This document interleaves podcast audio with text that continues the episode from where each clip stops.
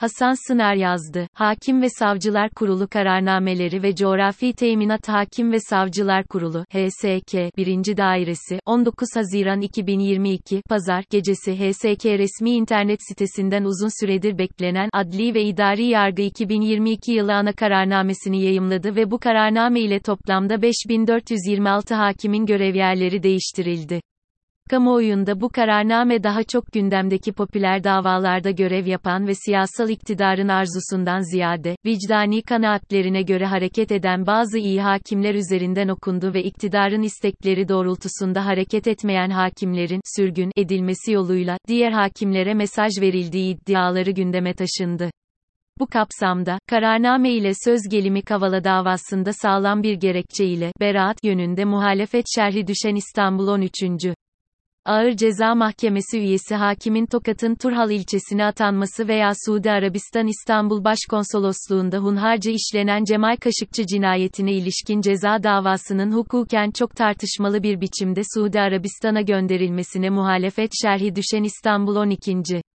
Ağır Ceza Mahkemesi Başkanı'nın Kahramanmaraş'a atanması, bu iddiaları destekleyen örnekler olarak hafızalara kazındı. Ancak hukukçu olarak, tek tek ağaçlara değil ancak ormana odaklanarak, bu bireysel örneklerin ötesinde sormamız gereken çok önemli soru bence şu, nasıl oluyor da hukuk düzenimizde, hakimlik teminatı, anayasal bir güvence olarak yer almasına karşın, bir kararname ile Türkiye'deki hakim ve savcıların yaklaşık 1 bölü 4, ü bir gecede görev yerlerinden alınarak başka bir yerde görevlendirmeleri mümkün olabiliyor. Ve elbette nasıl oluyor da ezelden beri bu HSK kararnamelerinden alıncı keseri gibi yontulanların ilk sırasında hep, siyasal iktidarın hoşuna gitmeyen kararlara imza atan hakimler yer alıyor. Şimdi hep birlikte bu soruların yanıtlarını arayalım. Öncelikle, teknik hukuk yönünden, hiç kuşkusuz ki, bir hukuk devletinde, demokratik rejimin temel unsurlarından birini hakimlik teminatı oluşturur.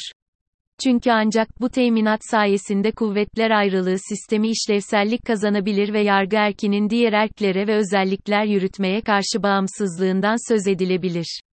Türk hukukunda 1982 Anayasasının 138. maddesi 1961 Anayasasının 132. maddesi ile paralel bir biçimde hakimlik teminatını düzenler. Buna göre hakimler görevlerinde bağımsızdırlar, anayasaya, kanuna ve hukuka uygun olarak vicdani kanaatlerine göre hüküm kurarlar. Anayasanın yine aynı maddesine göre, hiçbir organ, makam, merci veya kişinin, yargı yetkisinin kullanılmasında mahkemelere emir ve talimat veremez, genelge gönderemez, tavsiye ve telkinde bulunamaz. Aynı şekilde, görülmekte olan bir dava ile ilgili yasama meclisinde yargı yetkisinin kullanılması ile ilgili soru sorulamaz, görüşme yapılamaz veya herhangi bir beyanda bulunulamaz. Yasama ve yürütme organları ile idare, mahkeme kararlarına uymak zorundadır. Bu organlar ve idare, mahkeme kararlarını hiçbir suretle değiştiremez ve bunların yerine getirilmesini geciktiremez. Bu güvencelerin yanı sıra anayasanın 139 maddesinde, yasama ve yürütme karşısındaki bağımsızlıklarını koruyabilmek için hakimlerin azzolunamayacağı, kendileri istemedikçe anayasada belirtilen yaştan önce emekliye ayrılamayacağı, aylık, ödenek ve diğer özlük haklarından yoksun bırakılamayacağını kabul ederek, hakimlik mesleğini teminat altına almıştır.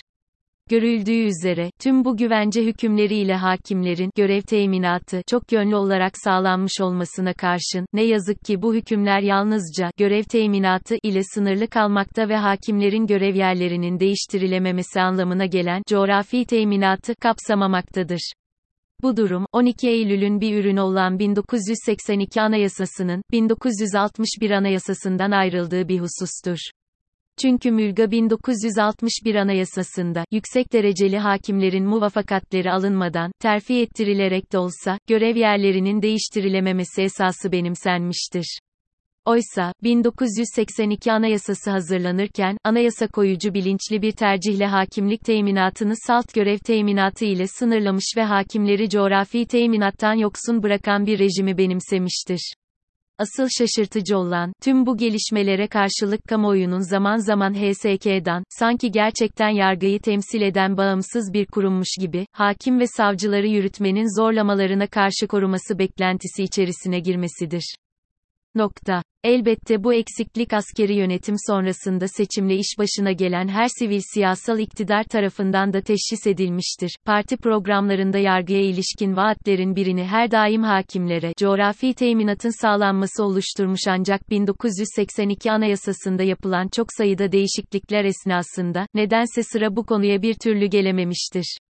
Yakın tarihte ise, coğrafi teminat konusundaki en somut gelişme, 30 Mayıs 2019'da Sayın Cumhurbaşkanı tarafından görkemli bir törenle duyurulan, Yargı Reformu Strateji Belgesi ile yaşanmıştır. Reform stratejisinde hakimlerin bağımsızlığı ve tarafsızlığını sağlamak için getirilen güvencelerin arttırılması planlanmış ve bu kapsamda anayasada ve yasal mevzuatta düzenlenmemiş olan coğrafi yer teminatının belirli bir kıdeme sahip hakim ve savcılar için kabul edileceği belirtilmiştir. Buna göre hakim ve savcıların kendi istekleri dışında terfi etmek suretiyle dahi görev yerleri değiştirilemeyecektir. Nitekim bu gelişme reform stratejisini açıklayan Sayın Cumhurbaşkanı tarafından, hakim ve savcılar için coğrafi teminat getiriyoruz. Coğrafi teminat hakim ve savcıların isteği olmaksızın başka yere tayin edilememesi anlamına geliyor. Mesleki teminatlarının güçlendirilmesi hedefliyoruz. şeklinde dile getirilmiştir. Bununla birlikte, coğrafi teminat müjdesini içeren strateji belgesinin açıklanmasından yalnızca bir gün sonra 1 Haziran 2019 tarihinde yayımlanan HSK kararnamesiyle 3722 hakimin görev yerinin değiştirilmesi, siyasal iktidarın bu konudaki samimiyetinin sorgulanmasına neden olmuştur. Coğrafi teminat konusuna ilerleyen süreçte 2 Mart 2021'de yayımlanan İnsan Hakları Eylem Planı NDA'da yer verilmiş ve bu eylem planının hayata geçirilmesine ilişkin Cumhurbaşkanı tarafından yayımlanan genelgeye uygun olarak Adalet Bakanlığı'nca bir İnsan Hakları Eylem Planı uygulama takvimi yürürlüğe konulmuştur. Eylem planı içerisinde yer alan söz gelimi sulh ceza hakimliği kararlarına karşı dikey itiraz usulü getirilmesi gibi bazı hedefler gecikmeli olsa da, hayata geçirilebilmiş ise de hakimlere coğrafi teminat sağlanmasına ilişkin bir somut çalışma veya hazırlıktan söz edebilmek mümkün olamamıştır. Aksine 19 Haziran 2022 gece yarısı yayımlanan HSK kararnamesiyle, tek seferde Türkiye'deki toplam hakim ve savcıların 1 bölü 4 ünden fazlasının yerlerinin değiştirilmiş olması, siyasal iktidarın bu konudaki söylem ve eylemleri arasından nasıl derin bir tutarsızlık ve çelişki olduğunu ortaya koymaktadır. Bugün hakim ve savcıların tüm atama, terfi, tayin ve diğer özlük hakları konusunda tek yetkili kararı organı olan ve 13 üyeden müteşekkil HSK'nın oluşumunda yargı erki mensuplarının neredeyse söz hakkı kalmamıştır. Son olarak, bir de HSK kararnameleriyle yerleri değiştirilen hakimler arasında neden ilk sırada her daim siyasal iktidarın hoşuna gitmeyen kararlara imza atan hakimlerin yer aldığı şeklindeki soruya yanıt bulmaya çalışalım. Bu soru aslında bir Türkiye gerçeğini ifade etmek ile birlikte, sorunun yanıtını bulabilmek için, geçmişe dönerek Türkiye'nin yargı bağımsızlığı sorunuyla yüzleşmek gerekmektedir. 12 Eylül rejiminin ardından sivil siyasete geçildikten sonra, 1982 Anayasasının antidemokratik hükümlerinin ayıklanmasına ilişkin çok sayıda anayasa değişikliğine imza atılmış ise de sistemin askeri yönetim tarafından dizayn edilmiş ana omurgası birçok farklı yönüyle mevcudiyetini korumaktadır. Bu açıdan özellikle bir hukuk devletinde yürütme erkini sınırlandırılmasında başat araçlar olan yargı erki, medya, meslek örgütleri, sivil toplum kuruluşları ve üniversiteler gibi, demokratik düzenin temel yapı taşı olan kurumların bağımsız ve özgür bir biçimde faaliyet gösterebilme imkanları anayasal ve yasal mevzuat ile kısıtlanmış ve yürütme erkinin tüm bu kurumlar üzerinde söz sahibi olabilmesi mümkün kılınmıştır. Dahası, özellikle 2010 ve 2017 yılında yapılan anayasa değişiklikleriyle fiili bir kuvvetler birliği rejimi tesis edilerek, yargı erkinin zaten sorunlu olan bağımsızlığı hemen tümüyle ortadan kaldırılmıştır. Öyle ki, bugün hakim ve savcıların tüm atama, terfi, tayin ve diğer özlük hakları konusunda tek yetkili karar organı olan ve 13 üyeden müteşekkil, Hakimler ve Savcılar Kurulu'nun, HSK, oluşumunda yargı erki mensuplarının neredeyse söz hakkı kalmamıştır. Nokta. 12 Eylül askeri yönetiminden miras kalan bir anlayışla Cumhurbaşkanı tarafından atanmış birer bürokrat olan Adalet Bakanı ve Bakan Yardımcısı HSK'da doğal üye olarak yer almaya devam etmekte ve bunun yanı sıra diğer kurul üyelerinin ise çoğunluğunu yine Cumhurbaşkanı ve belirli sayıda üyeyi ise meclis belirlemektedir. Diğer bir deyişle, hakimlerin tayin edilmesi de dahil olmak üzere, hakimlerle ilgili her türlü kararı verme yetkisine sahip olan HSK, bugün artık yargı erkini temsil eden bir kurum olmaktan çıkmış, ancak yürütme ve kısmen yasama tarafından dizayn edilen sıradan bir idari kurula dönüşmüştür.